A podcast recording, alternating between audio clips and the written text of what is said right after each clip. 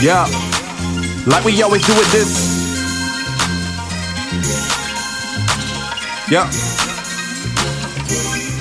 Yeah, like we always do it this time. I go for mine and made plans for yours, cause I got to shine. Go bar for bar, go line for line, like Kobe in 99. I'm so close to prime. Bad bitch by my side, I'm so close behind. We living in a moment, there's no post to bind. You think there was a deal that I'm supposed to sign. The game's just a mountain that I'm supposed to climb. I remember, man, 11 years old when I made it to go. Up in Fayetteville, I related Hello, to welcome back to Film Soliloquy, uh, the podcast where we trade movies and make each other watch them, and then we get to review them and yada yada yada. My name is Jeff. And I'm With Jason. Me is Jason. That's him. Yep, he's Jason.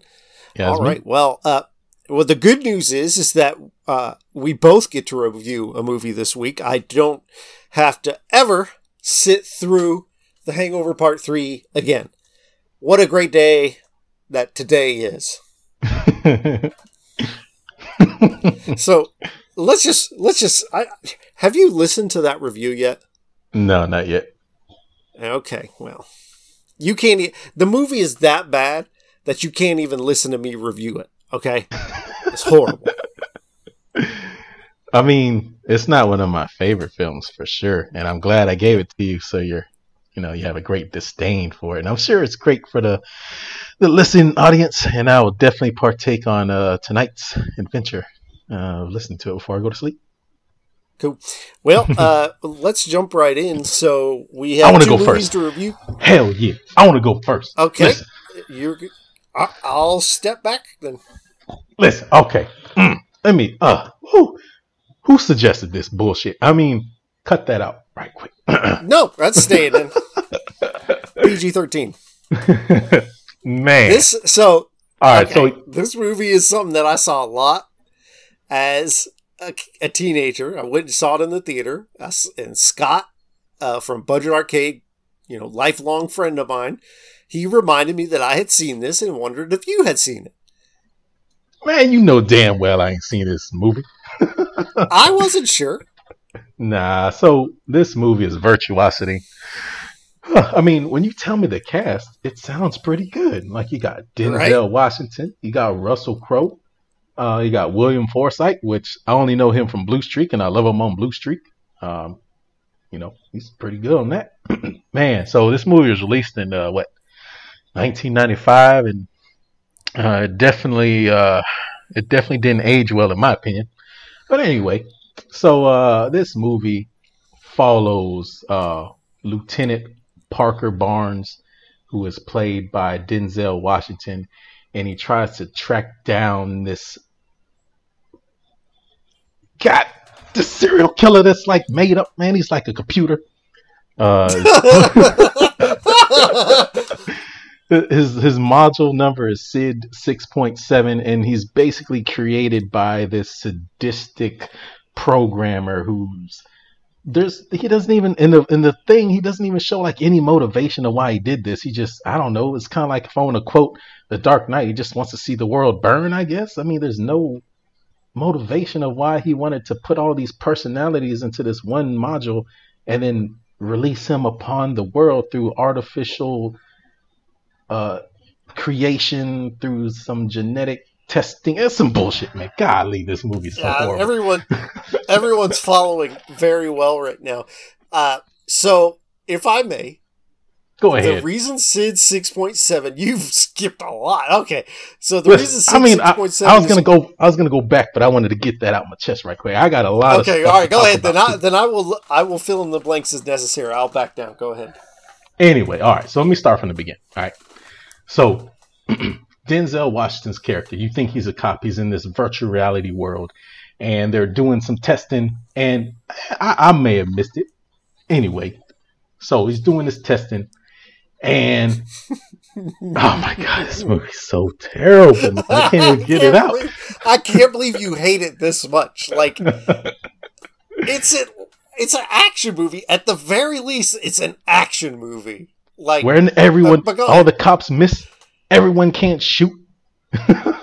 they can't fire Okay, their ahead. weapons I'm, properly. I'm sorry. Go.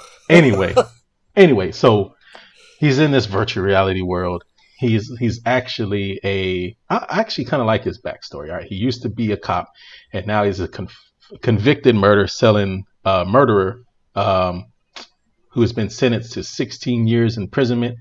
And through many, many flashbacks, and this is told throughout several flashbacks that take the duration of the entire movie to get the damn thing out. Yes. Basically, what happened is uh, this one killer, uh, I think is what was his name? Um, is it if I know. I, I I forgot the, the actual killer's name. Um, I might cut it in here or something. Anyway, so uh, Doesn't matter. yeah, anyway, so he he actually imprisons um, Denzel Washington's family, his wife and his daughter, puts them because he's a political activist who's who likes to murder people um, for stage. Anyway, so he, he locks them up. He puts a bomb in a room, and Denzel Washington fights through it. He finds where they are, fights through it, open the door, and the kid and his wife blow up. Um, the room blows up in this magnificent explosion. You can see the effing uh, string attached to the back of Denzel Washington's back as it pulls him back. They ain't even CG that thing out good enough. there was no, I don't know where the budget for this film went to. And they probably spent all their money on that explosion. Anyway, you could clearly see the damn string attached to his back, pulling him back. It's horrible. I, oh, Jesus. Anyway, blows his arm off, which they do a bad job of that too. You can clearly see he just has his hand behind his back with some blood. They're squirting. so Denzel Washington goes around and there's film camera crew uh, filming um, the sadistic murderer, political murderer, or whatever he is. I don't. So he's filming him. Denzel Washington goes over there, seeks his revenge, killing all his henchmen, kills him, and then these dumbass reporters uh, turn a, a turn a blind corner, put the camera on him, and he blasts him too. I did the same thing, man. I mean, come on, man. Like, what the hell? Yeah. You you gonna get shot. so that's why he's serving uh, he's a 16 year sentence. I assume it's manslaughter. Um, it's not no second degree murder or third degree murder or anything like that. It's manslaughter. So that's why he's serving the sentence. Um, they he's in the the prison system is abysmal, man. I don't tell you on that. It's like I don't know. Everyone has a phone book in their jail cell. they can rip up and throw pieces of paper. I'm not even kidding about that. So he's walking down to like the they put him in the wrong cell block and like everybody's like yelling the entire time in the cell block and they're throwing I guess newspapers? I don't know, but you're right. no, I mean, dude, it's supposed to be the future. Everyone still has a phone book. Come on, man. Pieces of paper everywhere.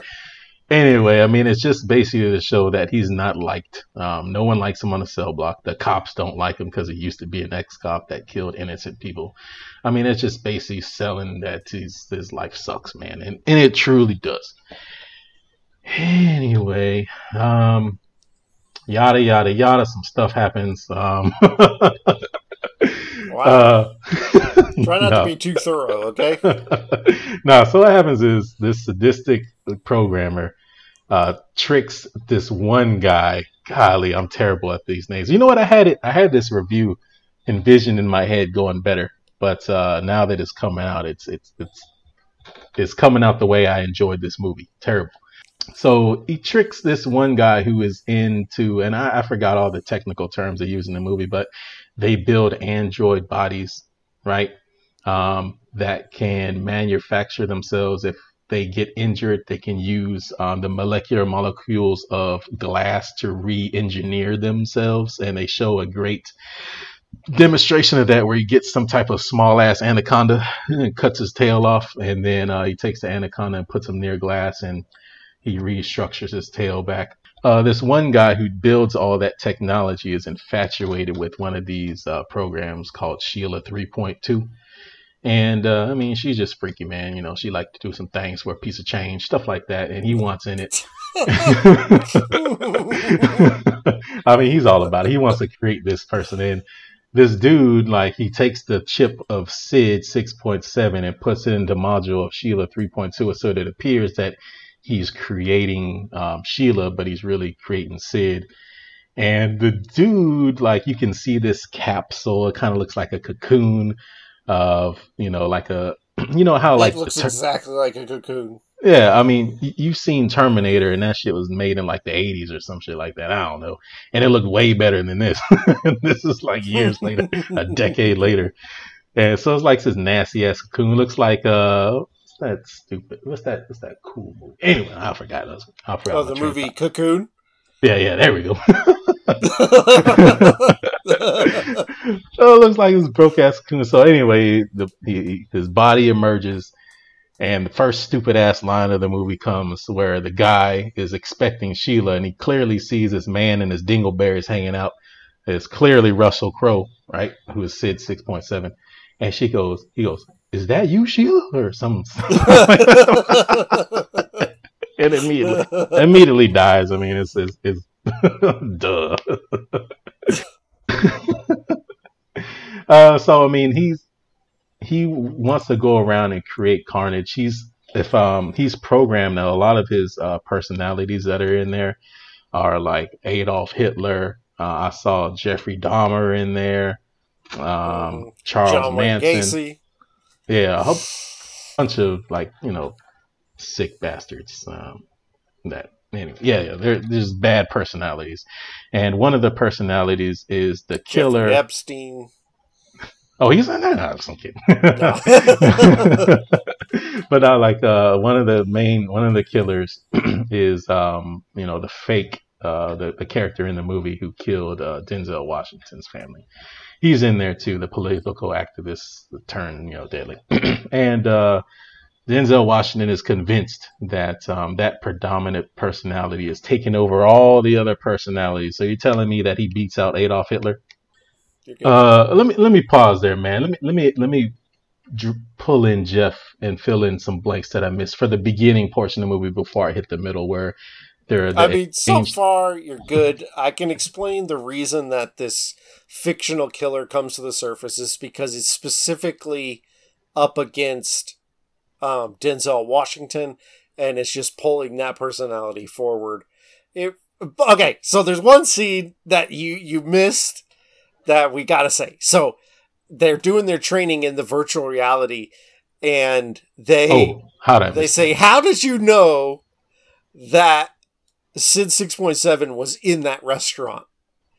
And the reason he knows, and he explains, he goes, col- he goes colon parentheses, Oh, and then he turns it sideways, and he goes. That's a smiley face. It's what people used to use in the past to sign off on their email. listen, That's how I knew he was in there. that is the most stupid. it's so Reason. dumb. It was dumb when I saw it as a teenager. Like me and Scott were laughing, like, "What?" Listen, and that whole fight, and I know I'm, I I know I missed it, and I'm, I don't know how I did, but that whole fight when they're in there, where he shoots the gun point blank through that partition, right? You Yeah. can see the shadow. He misses, right? And then Mhm. after they all miss and start going through each partition, there his partner, which is another uh, convict, right? Denzel Washington's partner, uh, they get separated by feet, like merely feet from each other, and the and Russell Crowe- Crowe's character uh, obtains him, right, and kidnaps him. Where the hell is Denzel? Why he's literally like two feet away. Like I immediately when I was watching this, I was thinking of all the times we played Warzone, and one of us get down, and we're feet away from each other, yelling out help, and it just feels like the help never comes.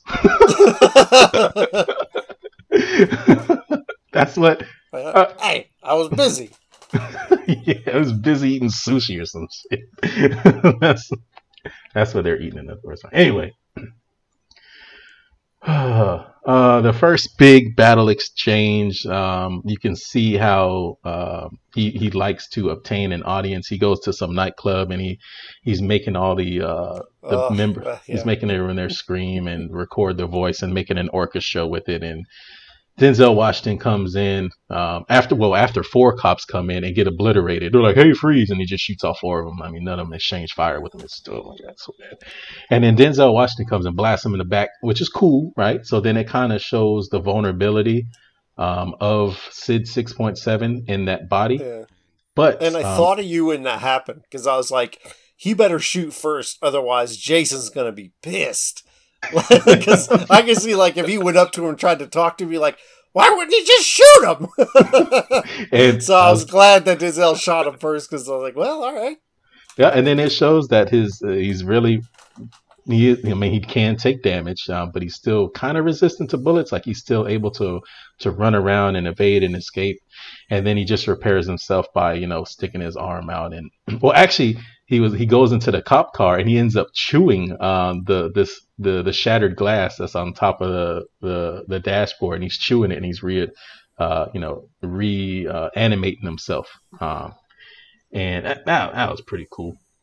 And uh, uh, there's a car chase that's pretty sad. Um, Denzel Washington shooting out of the, the car, and they I don't know why he had to make some type of maneuver to like fishtail so he can shoot him with a shotgun once in the stomach. Uh, he jumps off a bridge.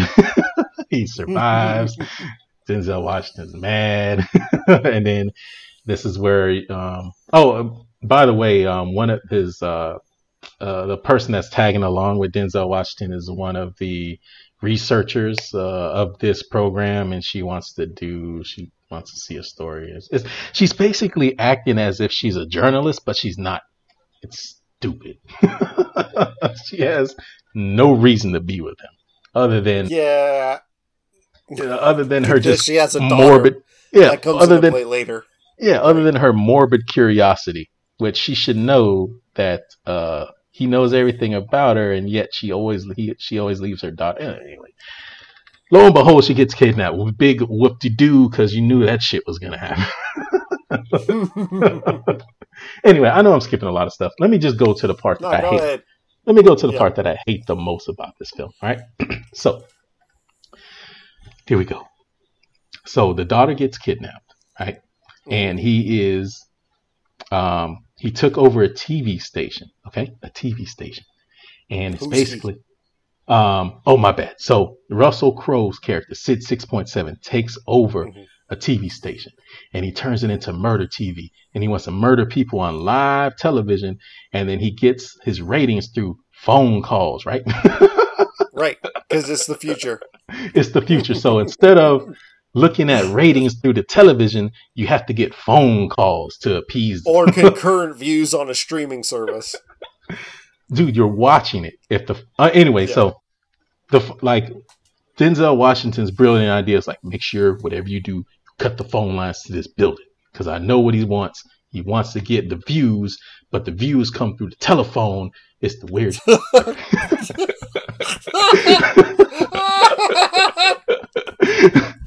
so he's about to murder this guy, right?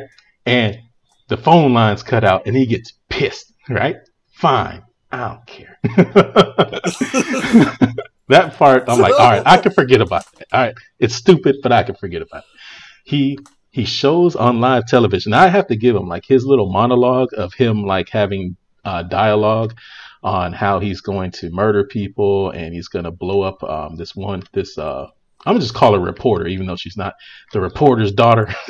she's gonna she's gonna Mhm. blow her up on live TV, and he puts a uh, clock of two hours in there, and I'm like, shit, I gotta wait another two hours for this film to be over with. I hope, I, dear God, I hope there's some type of movie magic that makes this go faster. Thank It God there is. revenge for all the marathons you give me. anyway, so the timer is going off. Got two hours, right? There is uh Denzel Washington. I forgot how he gets up there, but he I oh yeah, that's right. He Denzel Washington um gets framed, right? This is another stupid part from have to back up a little Oh, bit. yes. This is Yeah. extremely dumb. Yeah. Yeah. He gets framed for uh, so Sid six point seven takes captive of a um a, a hostage on the train station, and he clearly knows or it, it clearly shows and evidence to prove it that Denzel Washington did not kill this innocent bystander. He was killed by Sid six point seven, yet everyone wants out wants his blood and wants him dead. So all the cops are actually chasing Denzel Washington and six Sid six point seven, but they're mainly focused on Denzel Washington. So when Right. so when Denzel Washington starts to storm the TV station tower, all the cops are chasing him, so he has to run through these cops, these parade of bullets, and they're magically missing him as well. Uh, he gets to the elevator, presses the button, and I don't know about you, but when I get in the elevator, that shit takes forever to close. His close instantaneous, and then the cops are like, "Damn, we missed him." it's the future. They got really nice elevators in the future.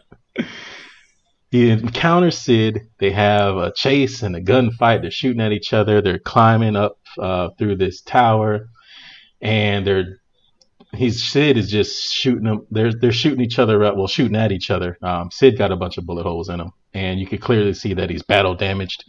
And uh, they're they're fighting on this like corridor, like this uh, scavenger, like kind of like a Scott, like a, a makeshift something. Know, man. They're, they're just fighting on the roof, fighting on the roof of like the. It looks like the construct that they haven't finished the construction on top of the building. Anyway, it's stupid, man. Like Sid's running, he turns around. Denzel Washington cowers behind a pillar, and then they run again, run another twenty feet. They exchange fire. I mean, it's so stupid. Anyway, um, I'm trying to say how I want to say this next. so they catch up with each other, right? And Denzel Washington uh, jumps uh, like five feet. right? it's not this incredible long jump. He's clearly winded. They're fighting their, their fisticuffs, right? And Denzel Washington gets the better of Russell Crowe and throws him over this. What is that? what is that thing called? Like the sky? Like a skylight, I would say.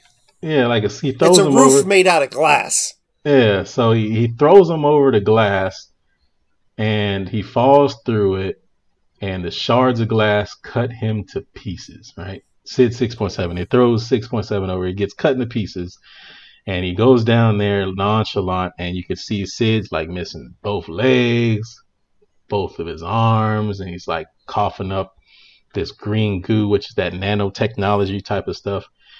And like he Denzel Washington goes over there like he's defeated him. I'm like, bro, do you not see all this effing glass around him? this is how the Mhm. man regenerates.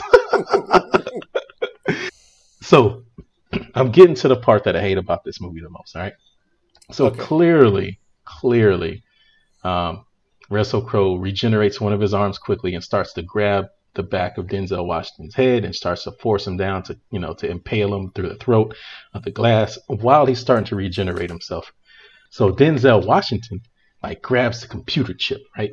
That's in the it's like built into his brain. He rips it mm. out and it's and he's defeated him, right? The the arms start regenerating, the legs start regenerating, and he has the chip.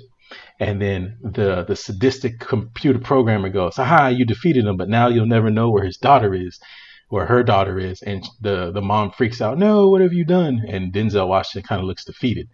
And so, mind you, the timer has been going off for two hours, right? So they've been fighting. Mhm. I don't know for like thirty minutes, maybe thirty-five minutes. You would assume he has to climb up this, he had to go up the elevator, do a monologue, fight, exchange gunfire, blah blah blah. Cops got called, cops got removed. They're fighting, blah. So let's just assume 35, 45 minutes go by, right? So there's an hour and fifteen minutes left, right? So, and I'm going to spoiler this part too because it's not depicted this way, but basically, um, time gets reverted back. So then they're back on the same roof. And it so happened that Sid defeated the guy this time. He threw Denzel Washington overboard. And already I knew, I'm like, oh, there's some type of virtual reality again, obviously. yeah, it's not a secret. The movie's not Yeah. trying to hide anything. here. Yeah. And so Sid thinks he's defeated Denzel Washington. He goes over to the mom. He's like, eh, you know, I won, blah, blah, blah. And she goes, Where's my daughter? And he's he's he's like, Well, click your heel three times and uh, she'll appear. And he bangs on the like the a ventilation vent right behind her, and she happens to be in that vent. And Denzel Washington appears and is like, Ha ha, you know, you could take us out. Got him. Yeah, and he's like, "What? I'm in the box." And all right, so this is where it gets stupid. Okay, so he pulls the cop in the real world pulls out the woman first uh, because of the the program. It's like, well, I got to pull her out first. Uh, we need to make sure she's fine.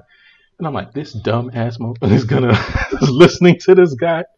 So he pulls her out first, and then while he's like, "Hey, we need to pull out Denzel Washington now," all of a sudden he hits this button to activate a chair to push him on the ground, and then he starts beating the hell out of the cop, which is William Forsythe. He gets beat, he gets bludgeoned to death.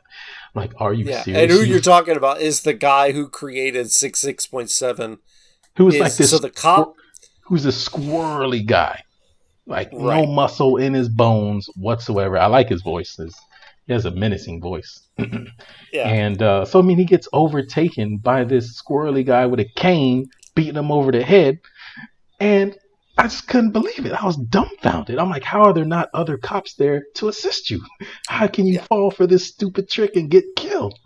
And so Denzel Washington escapes out of it because the, the woman pulls him out before his brain turns into scrambled eggs. And that's something you'll see a couple times, once in the beginning and once at the end. and so uh, Sid is is locked in there basically forever, right? And so then he's like, "Well, I know where the location of your daughter is now. Let's go get her." So you telling me uh, the next scene they fly a helicopter back to that same location, right? Denzel Washington gets out, goes to the ventilation staff, and his mom's about to open the door. He goes, "Wait, don't do that. I know this booby trap there." And then the cops are like, "Bomb squad's five minutes away." So you telling me? Are you telling me? so you're telling me, right?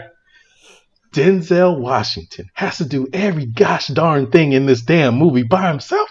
So not only that he fights Sid, pulls out his computer chip, he then has to fly that computer chip, go back to the main building, reprogram an entire city, delete some of the memory of 6.7 so he doesn't remember losing to Denzel Washington, recreate this artificial intelligence arena, have the fight, dis- discover where he is, call it in, gets over there by helicopter, flies to the building, and there's only like maybe five minutes left. So oh, an hour and 55 minutes has passed, and the bomb squad is still five minutes away. well, the bomb squad didn't know where he was. Dude, you telling me They didn't know where she was. So the whole time when he's on his way to the building in the helicopter where there are already cops meeting him there, the bomb squad is still five minutes away. So what you want to tell me is that Marky Mark can yell his name, whipping a gun around in the middle of a basketball game. Nobody says anything because snitches get stitches, and you're worried hood. about the bomb squad. The bomb squad, his job is to defuse bombs, and they had two They don't know that there's a bomb. They're, they know it's a bomb. They seen it on national They don't know where the television. bomb is. it's so terrible. Anyway, he defuses it. He defuses it. I'm, I'm only defending it just because it's fun. He defuses it. Obviously, he defuses it. So here's what gets me. This is the part. The defusal of the bomb is everything he thinks to try. There's a little computer, and Sid pops up. Ah, ah, ah! I already thought of that, or whatever. Mhm. And then time ticks a little faster. And so the way he fixes this is he pulls like a tube. Yeah, he pulls like a fiber, a fiber optic, fiber optic, fiber optic tube out of his synthetic arm. The most still- gigantic. Are those real? Like, is that are fiber like fiber optics as I know them are very thin. They're like a little bit thicker than human hair. For he sure. pulls like a huge tube out, and it's like They're just the size of a. It's like a catheter tube, is what is head in his arm. It looked like he's. bigger than that. That better not be. No, sir. no, sir. But he pulls it out and he plugs it into this thing, and that's how he deactivates it. It, it makes no sense from a computer standpoint. I don't like, get it, but I need to know what the input and the output is, and he has three choices. Please be right, and obviously he gets it right. I mean, and then boom, movie's over. Yep, that's it. That's it. Yeah. Oh, that's it. it's a good, good film. You know, I had uh so I, I was thinking about it when I was gonna do the review. I had like my no, I, I didn't have notes. I can't lie. I didn't have notes, but I had it clear, like a clear vision of what I wanted to say and how the movie progressed and how uh, terrible uh, the acting is. and all that stuff. Um, Russell Crowe did a pretty good job. He sounds he sounded like a sick bastard for sure. His monologue was kind of cool. Um, his laughs were hysterical and um, scary at the same time. Like Joker esque. Yeah, like a- in a way. Yeah, so I mean that, that part was pretty cool, but the storyline, the visual effects, like the scene when Denzel Washington gets thrown off the roof by Sid 6.7, you can see the strings Mhm. attached to him too. Again, I'm like, they are again. I mean, they put no effort into that. It's they ain't even use fishing like line. It was black. like a cheetah Harold and Kumar. Yep. Yeah, that cheetah. That's bl- blatant. so I know I skipped over a bunch, but I, that's pretty much the film. No, I you mean, really didn't. You covered it pretty good. Yeah, I mean, you can even read it on Wikipedia, like the plot, and I pretty much covered all of that. And uh, yeah, it's don't do yourself a favor. Don't watch this. It's terrible. Don't watch it. I think it's ready How for a letter. terrible is? Eh, it's a D minus. It's D minus. Oh, almost an F. Almost. Almost. So, so what kept it from being an F? It's like good performances, I guess, or Denzel Washington and Russell Crowe. yeah. Okay, that's what I figured. Yep. I obviously can't argue. That's the whole point. D minus. You hear that, Scott? You're improving. You, gave him an F, now a D minus. You just keep giving us these suggestions. We'll get him up to a C sooner or later. Movie almost as good as John Wick. yeah, wow, it's very close to that rating, right? Yeah, we'll never live this down. I don't understand how you got. I mean, all right, I I even envision myself like traveling back in time, sitting in a movie theater when I'm like eight years old or something like that. How old was I when this film came out? Nine, nine years old, and I'm like, would I eat? Would my nine year old me like this movie? And the answer is hell no. This movie terrible, man. Eh, I still it hold I anyway. I'm not going to defend it. You said it's a D minus. It's a D minus. Um, so it is my turn, and you gave me "Think Like a Man." Um, let me pull up IMDb here. You gave me "Think Like a Man." It came out in 2012. It was directed by Tim Story, who notably directed the Fantastic Four movies, the ones with Chris Evans. Uh, it stars Meagan Good, Jerry Ferrara, Michael Ealy, Regina Hall, Kevin Hart, Taraji P. Her name is not Henson. uh, Henson. hmm Uh, and there's more. Like there's um, uh, Romany Malco, who you know as the guy from um, Forty year old virgin. Forty Year Old Virgin.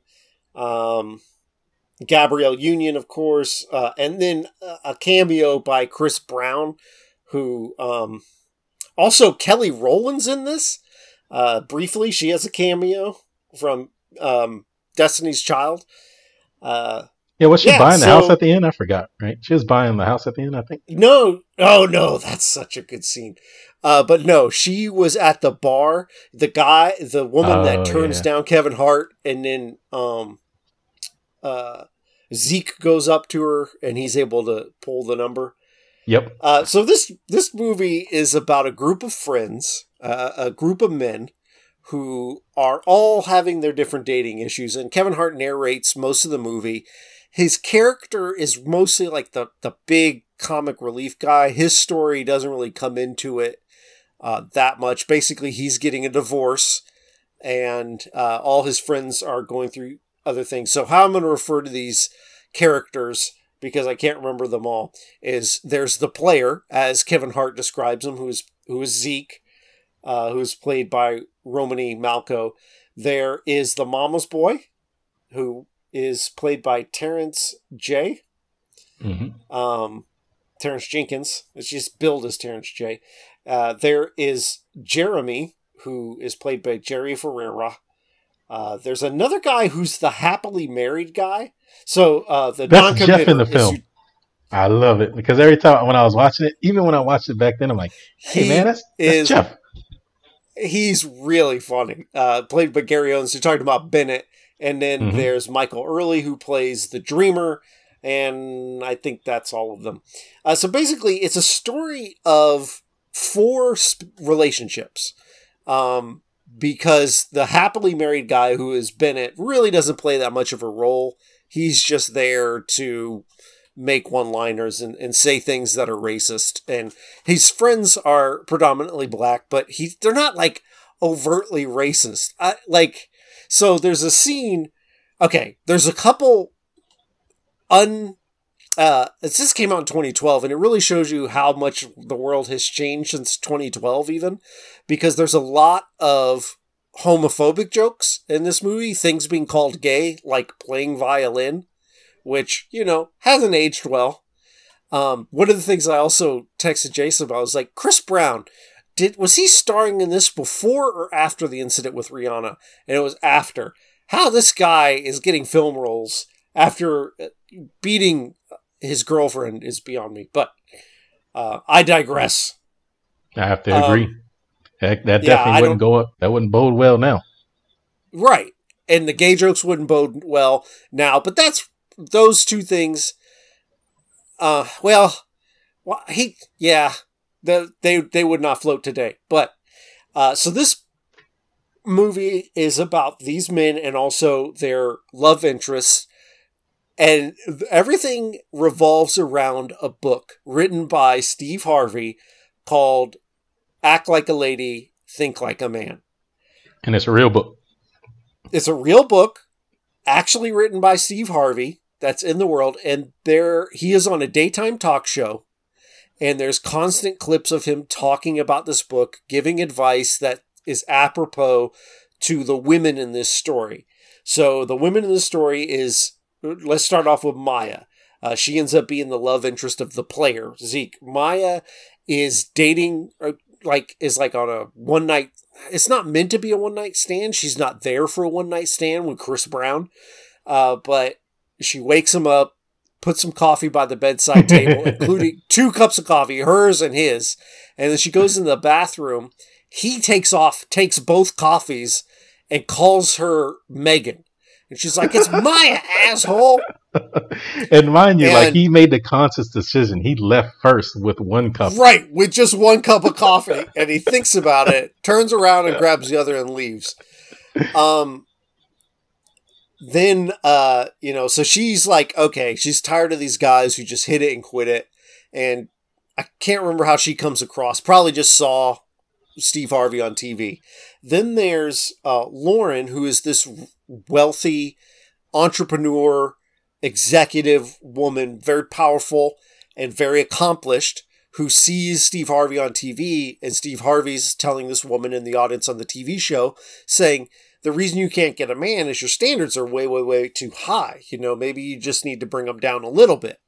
This scene happens immediately after he tells another, Steve Harvey tells another woman on the show that maybe your standards are too low, which is Maya sees that. I'm remembering now. She's like, okay, maybe I need to raise my standard.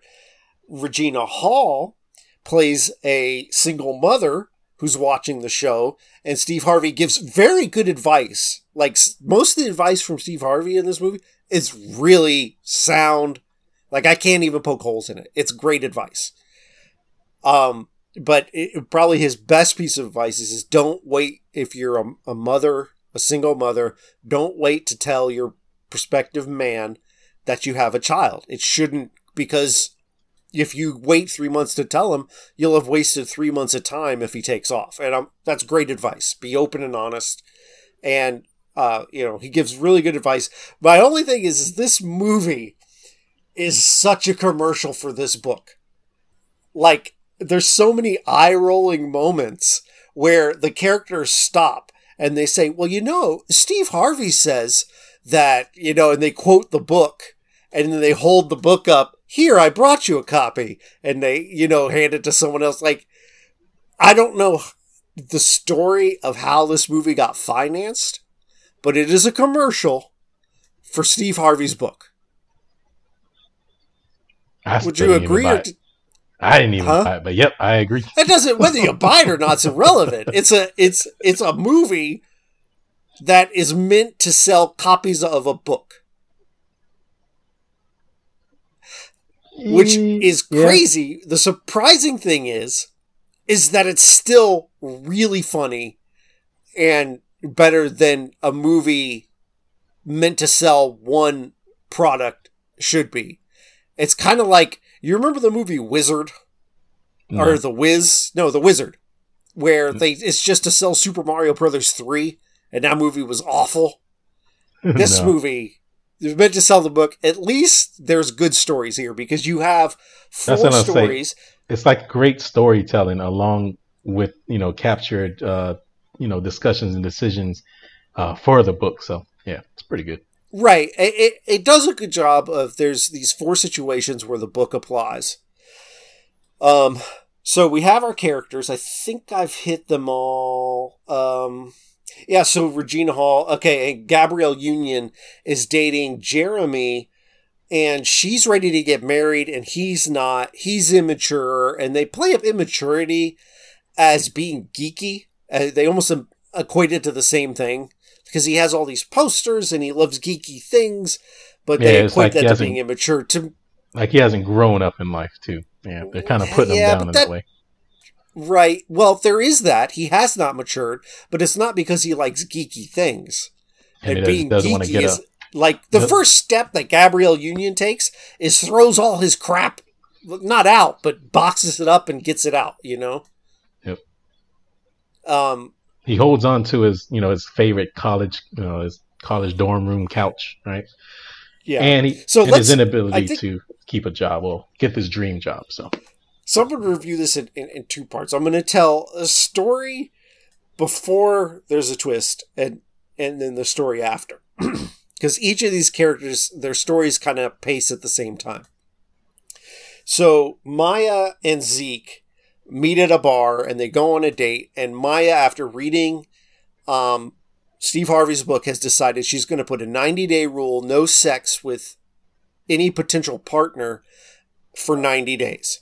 So this kind of is almost reminiscent of the story of 40 year old virgin where they've kind of set these dates. She's even marking the calendar off saying, Hey, you know, these dates. And so it's forcing Zeke and her to convince uh, uh, to, to get to know each other. Right. And she even takes advice from her best friend to wear really ugly underwear as a way where if she's tempted to sleep with him, she'll remember she has this embarrassing underwear on and, and that will get her to cut things off. Um, you know, which is, I, I think is good advice. Uh, and it- works it's, pre- it works a couple times here in, in the movie. Um,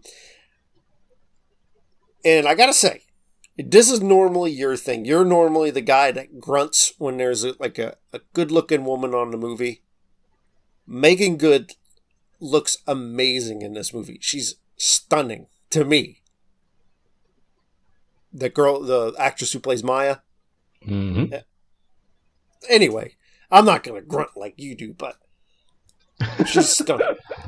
Um, and so they're dating, and everything's going good. Uh, Zeke is an aspire, not an aspiring, but he used to be a singer, and he's kind of given up on his dream a little bit. But Maya pushes him towards doing that. She has some connections at a record label thing, and she's making that happen for him. So we get there. That's the first half of their story. Um, and I'm forgetting scenes. So the whole time, so Zeke's house houses a lot of the scenes, and Kevin Hart is always at Zeke's house Yes. to the point where I think he just lives there. Like He even every makes a Zeke joke. will come home. Like Zeke will be gone, and he'll come home, and Kevin Hart is just there. With the refrigerator open, drinking milk from the from the Right. from the bottle. And then he's like bossing Zeke around. Zeke's like cooking, and he's like, and you know, he's got a good physique, and he's cooking, and uh, Kevin Hart's like, "Could you put a shirt on, man? Come on, no one else is here to see you." Just it's like he just found it disturbing. Kevin Hart's really good in this. Like he steals every scene he's in. Um, okay, so let's pick another story here. So we got um, Regina Hall and the Mama's Boy. They meet at a bookstore. They apparently were in uh, school together, and he's matured and he's a much more handsome looking guy. And of course, she looks amazing. And he's like, Hey, I'd like to take you out to sometime. She goes, Or can we go get a coffee right now? She's like, No, I got to pick up my son. And he goes, Oh, you have a son. And so she immediately is prepared for this to shut down any relationship they're going to have. But he's like, Okay, how about tomorrow? He clearly doesn't care that she is a single mom, doesn't bother him. So that's very encouraging to her. She's already let him know up front, Hey, I have a son. And, you know, you need to be okay with that. So right off the bat, He's we're doing everything by the book. here. Doing Just it as right, the- you know. Just as the book She's literally at the bookstore buying the Steve Harvey book. Yep. Uh, and so they're getting along pretty well until they go to his mom's house. He brings Regina home to meet his mother, and the mama's boy, Terrence J. The mama's boy is just that. Like, and not only is he a mama's boy, but she's like particularly controlling over him. Like, sees that this woman, and she immediately hates Regina Hall. Like, starts talking trash. Like, she's like, Doesn't even call, Regina call her by her right name. oh, Tandis. Right, Her- like her her name her- is Candace, but he calls she calls her Tandis. and whose name is Tandis? hmm Yeah. So she, um, Mama, as I'll say, uh, the mama's boy mom is immediately making him like. So far as Regina Hall's, oh, I've heard so much about you, and the mama's boy, oh, I've heard nothing about you, and uh, Terrence J is going, what are you talking about? We talked about her last night, you know, and they go into his room and his childhood bedroom and you find out that he stays there on Sunday nights. Sunday nights are for mama and they always will be. And so mom is trying to break this relationship up and you know Regina Hall can tell, "Hey, this guy it's kind of worrisome. It's a huge red flag as it should be." Um so we head to uh to Jerry Henson uh, to Taraji Henson, excuse me. Uh, she plays a, again a wealthy, successful woman, and she has high standards. And unlike the rest of the women in this movie, she's resistant to Steve Harvey's ideas. She calls it a silly book. She just doesn't want anything to do with it. She thinks that her standards are just fine. Uh, so she's meeting Regina Hall at a restaurant. They're best friends, and they're discussing their love life. And there's a chef behind the line who's played by Michael L. Ely, and he's one of the guys in the group. And he's the, The dreamer. dreamer. Like he has dreams of being a chef, and uh, but he's just a line cook right now. And they have him actually doing some valet. They pull him from the kitchen to do valet, which is weird to me. But I used to work in a restaurant, and that that's kind of nuts. But um, so he pulls uh, a really expensive car up, but then he notices that um, Lauren, who's the character's name, sees him, and she's like, "Ooh, he's a good-looking guy." So he chases her down in this like Ferrari or whatever, and he can't even get the damn windows open to try to talk to her at the stoplight. Uh, so he just opens the door, and you know they set up a date for whenever. And but again, he's a line cook. He doesn't make a lot of money. He got fired from that job he was just at for taking this customer's car, and um, but they start dating, and pretty much immediately he gets found out that he's not this successful chef but that he is actually working catering at an event that she's speaking at. So they find out pretty quick, but uh, Regina Hall talks her into continuing the relationship because A, he's a really good dude and he likes her and he doesn't treat her like trash and they have a really good rapport and he cares about her and they have a lot of they have everything else that you want in a relationship, but she can't get past the, the fact that he doesn't make a lot of money. She she requires her partner to be as successful as she is. Yep. But they're And still she's dating. Basically, and she's basically like a CEO of a company, so she's, Right, she's- really wealthy. Like her first scene you see her and she's running on a treadmill in her huge skyrise apartment that's eh, this is what, New York City? I believe. I honestly can't remember what city it's in. It might have been Chicago, but um and it, no, it definitely wasn't Chicago. I don't remember. It doesn't matter. But she's in one of these tall, high rise, super expensive apartments. Um, and I think that's all our relationships. Oh no, we got to get to Gabrielle Union and, and Jeremy. So, like I said, Gabrielle Union wants to get married. He doesn't care. She, uh, well, he does care, but he's just not motivated. He's a really kind of laid back guy.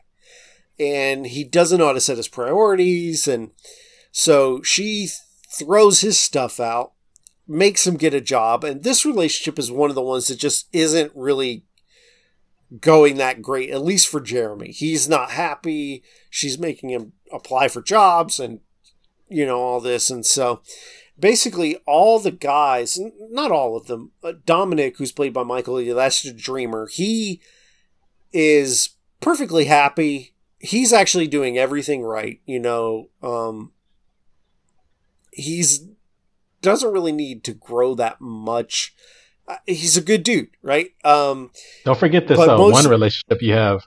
Don't forget Kevin Hart. He's a divorced. Yeah, yeah, he's I divorced. Said, yeah, oh, I said that, but it doesn't really. You don't see his his ex-wife until very late in the movie. She plays very little role other than a couple scenes where he's on the phone yelling and she's yelling back. I mean, I know that he plays the comic relief for sure, but he does play in the, the decisions that he make. Like everything he, he says, he's not. He doesn't.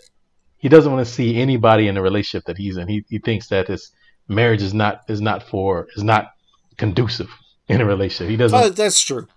Yeah, he's so. definitely. So you have, um, you have Bennett, who's the happily married guy, who's like, "Hey, marriage is great if you do it right." And then Kevin Hart would play the opposite side of that, saying marriage is terrible. You should be a free man. Yep. Um. Okay, so about halfway, so this is a romantic comedy, and it follows a lot of romantic comedy tropes.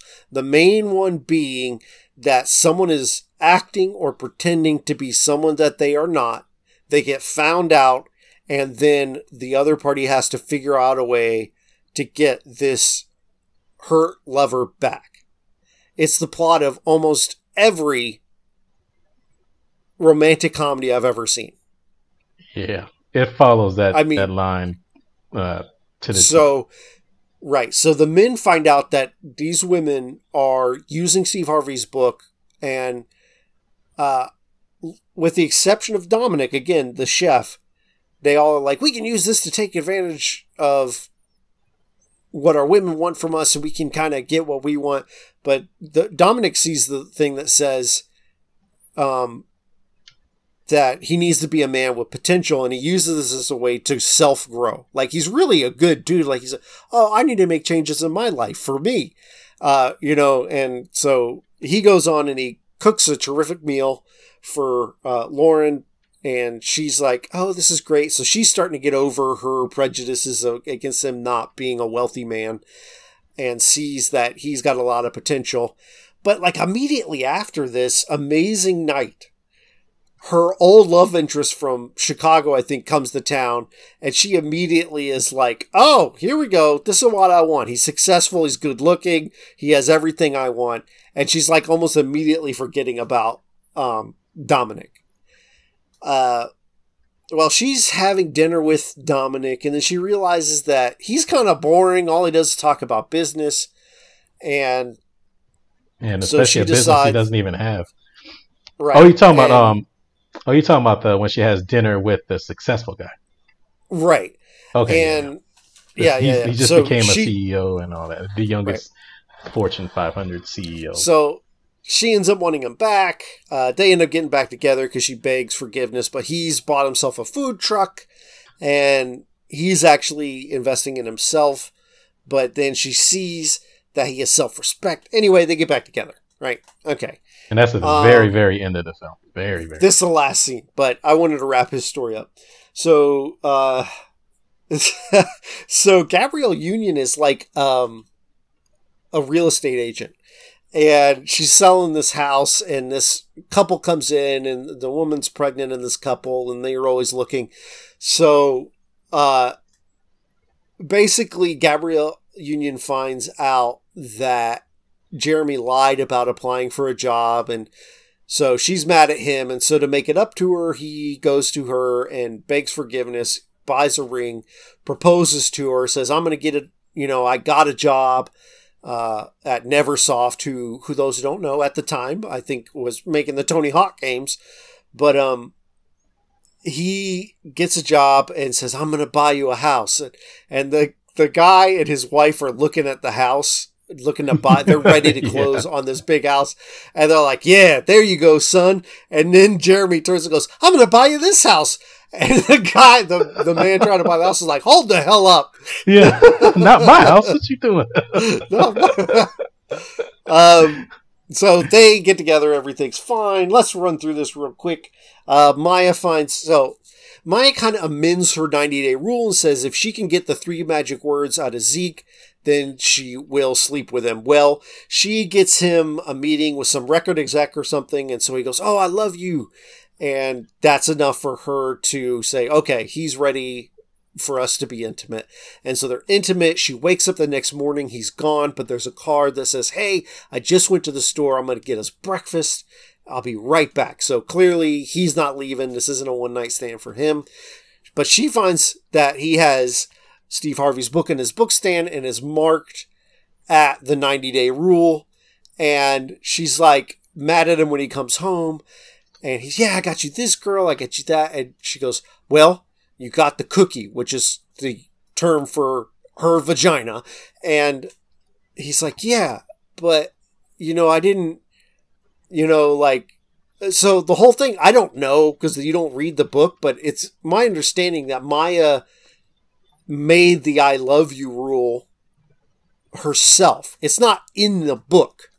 So there's no way Zeke would know that saying I love you would get him in bed with her. So I think that's a little unfair. He's also back? I don't know. So she gets mad and leaves, right? Um because he she also uh, discovered that he used the book and I think it was in there where he said those magic words. And then that's basically It might have been. Yeah, and then But so I didn't he, pick that up in the movie. She picked it up so that she saw that he used the book against her that he said those three words and that she that's why they're able to sleep. So she's just under the assumption that he just wanted to get in there and then get out as all her other other relationships have been. Right.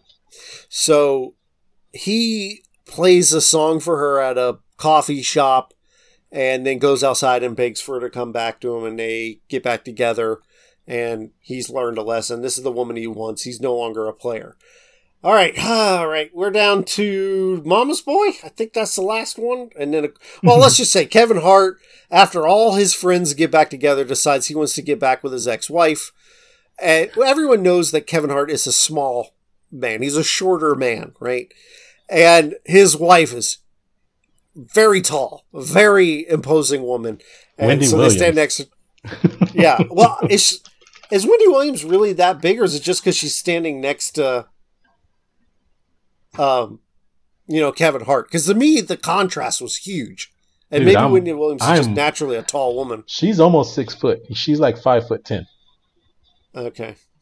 Yeah. Um. Anyway, uh, so they get back together, and it's a it, it's kind of brief, but uh, so basically, mom's boy has changed his mom's phone number on his phone to say work and when she calls, he it says work, and basically he's using that as a way to say, "Hey, I'm not a mama's boy. You know, I'm doing what you need."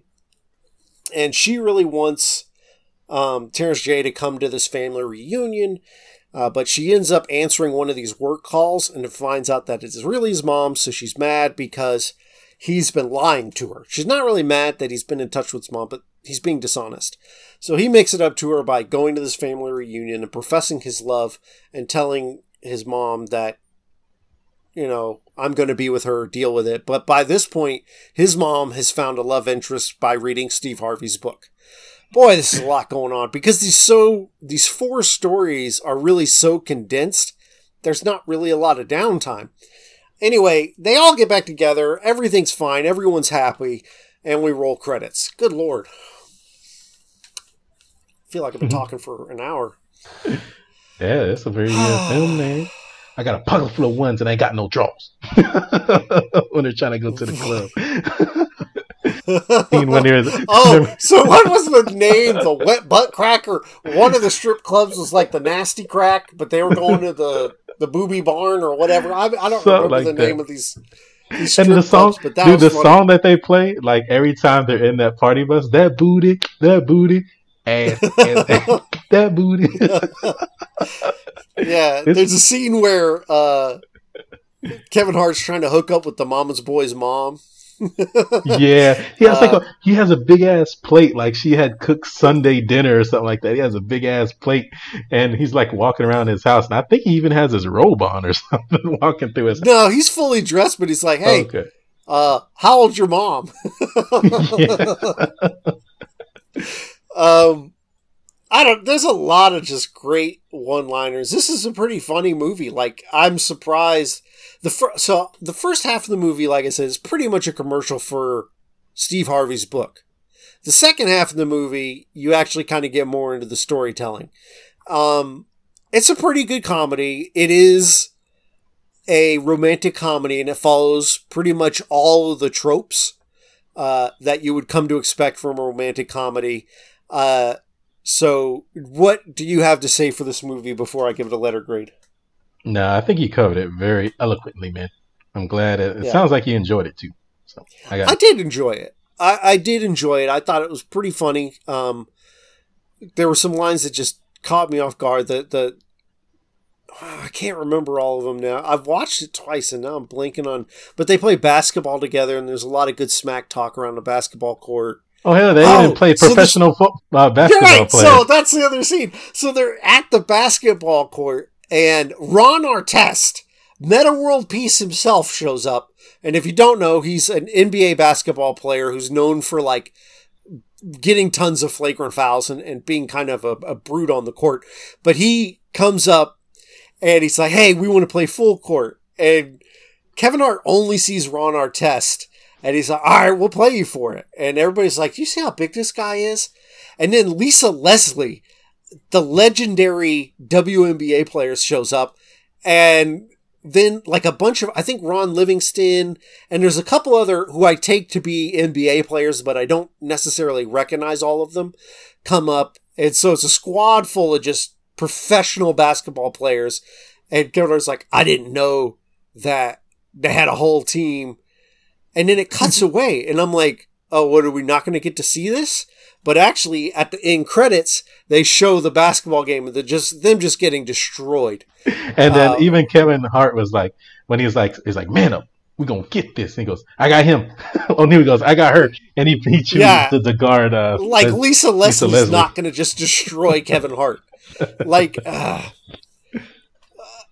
it's it's that was a great scene. Um, yeah, it's a pretty good movie. I, I'm waffling on my letter grade because there's a lot that I didn't like, but it did make me laugh a lot, and there's a lot of genuine good jokes.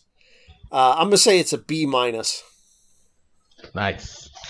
B minus. Yeah, Put it's a, that- it's a worthwhile romantic that- comedy. Put that right in Excel sheet right now before I forget. All right, there you have it, folks. We have our two movies watched. Jeff watched Think Like a Man, gave it a B minus, and I watched Virtu- Virtuosity, and I gave it a D minus. It's another Uh, week where you win. I'm, we're we're gonna move over to the favorite part of, of the episode uh, or the podcast. Uh, Jeff's favorite and my favorite, is where we give each other the movie that we're going to be watching uh, next week. Whew. Uh, You go first because I'm still picking. I I got to meditate on this, so you pick right. first. All right, so the movie I'm gonna give you, uh, I, I kind of went back and forth too. I haven't given you a lot of these genres, but I'm gonna go ahead and give it to you. It is a horror movie, um, Okay. and when I say that the movie is dark, I mean that um, in the most literal sense because it is a spelunking movie. so Oh, okay. I thought when you said it is dark, I was going to get lights out. no, it's literally dark Okay. because they're in caves the entire time. Oh, I know what this is. Yep. So I mean, I don't Yeah, know any of the characters. Like I like these, like Natalie Mendoza. I don't know where she's from. Uh, Shauna McDonald. Don't know her. Melissa. I know the movie, so I'm going to look it up. But I'll, I'll let you build up suspense. But I know what you're talking about Yeah, so I mean, because you've uh, talked about it before. yes. So this movie, Um, it was made in 2005. They made a sequel. Don't watch that if you're listening to this right now. Don't watch the sequel. Horrible. Um, it, the movie is called The Descent, and uh, I'm not going to give you even a synopsis of it because um, it's fantastic. Uh, but long story short, friends go spelunking into a cave, and uh, it's a horror movie. So you'll figure it out after that. All right, where can I watch it? Uh, you can watch it uh, on Prime if you have Amazon Amazon Prime. Oh, that's right. Okay. All right. So that sounds good. Horror movie. I, your last horror movie pick was um, You're Next, and I really enjoyed that. So here's hoping. Um, this is a movie that I can't believe you haven't seen, but maybe it just pre. It came out in '98. How old were you then? I was twelve. Yeah, twelve. Twelve it's one that I think when I say like you'll even be like, oh yeah, I have seen that. But it, this is an absolute classic. This is a great action movie. It stars Antonio Banderas, Anthony Hopkins, Catherine Zeta-Jones. It's directed by Martin Campbell. Came out in 1998. Any guesses? No. It stars the masked man himself. You're going to be watching The Mask of Zorro. The Mask. It is on Netflix. Oh, that's yeah, Antonio Banderas. He's Zorro. Yeah, Banderas. You know, anytime I think of Zorro, man, what's that movie with uh, the dude? I don't know. Yeah. So think of like like in and think like a man, right? I said, uh, man, Mya looked gorgeous. It's just sometimes there's some characters in movies that are just stunning. And this is the first time I saw Catherine Zeta Jones, and she's stunning in this movie. Like drop dead stunner. You know what my favorite Catherine Zeta Jones movie? The one with uh James Bond. What's his damn name? Oh, uh Pierce Brosnan? No, the other, the original James Bond. Sean Connery? Yeah, oh, Sean Connery. Um, like she's like going underneath Anyway. Yeah, that's the laser. Yeah. It's a class. It's a classic like scene where she's going under a laser beam. I don't remember the name of it. I want to say Ecks versus Sever, but that's totally not it. That's another Antonio Banderas movie. But anyway, that's our movies uh, for next week. So be sure to give them a watch if you have any of these streaming services. Uh, our music is provided to us by Sir Flame. He actually has a new single out. Be sure to check out Sir Flame's new single, Off the Script. It is available wherever you stream music. Uh, you can follow him. Bro, that single's tight. It's real good. He also has another single. You know how? So Jason and I have been testing our earbuds out, testing our headphones, and you want to find something with a deep bass to test your earbuds.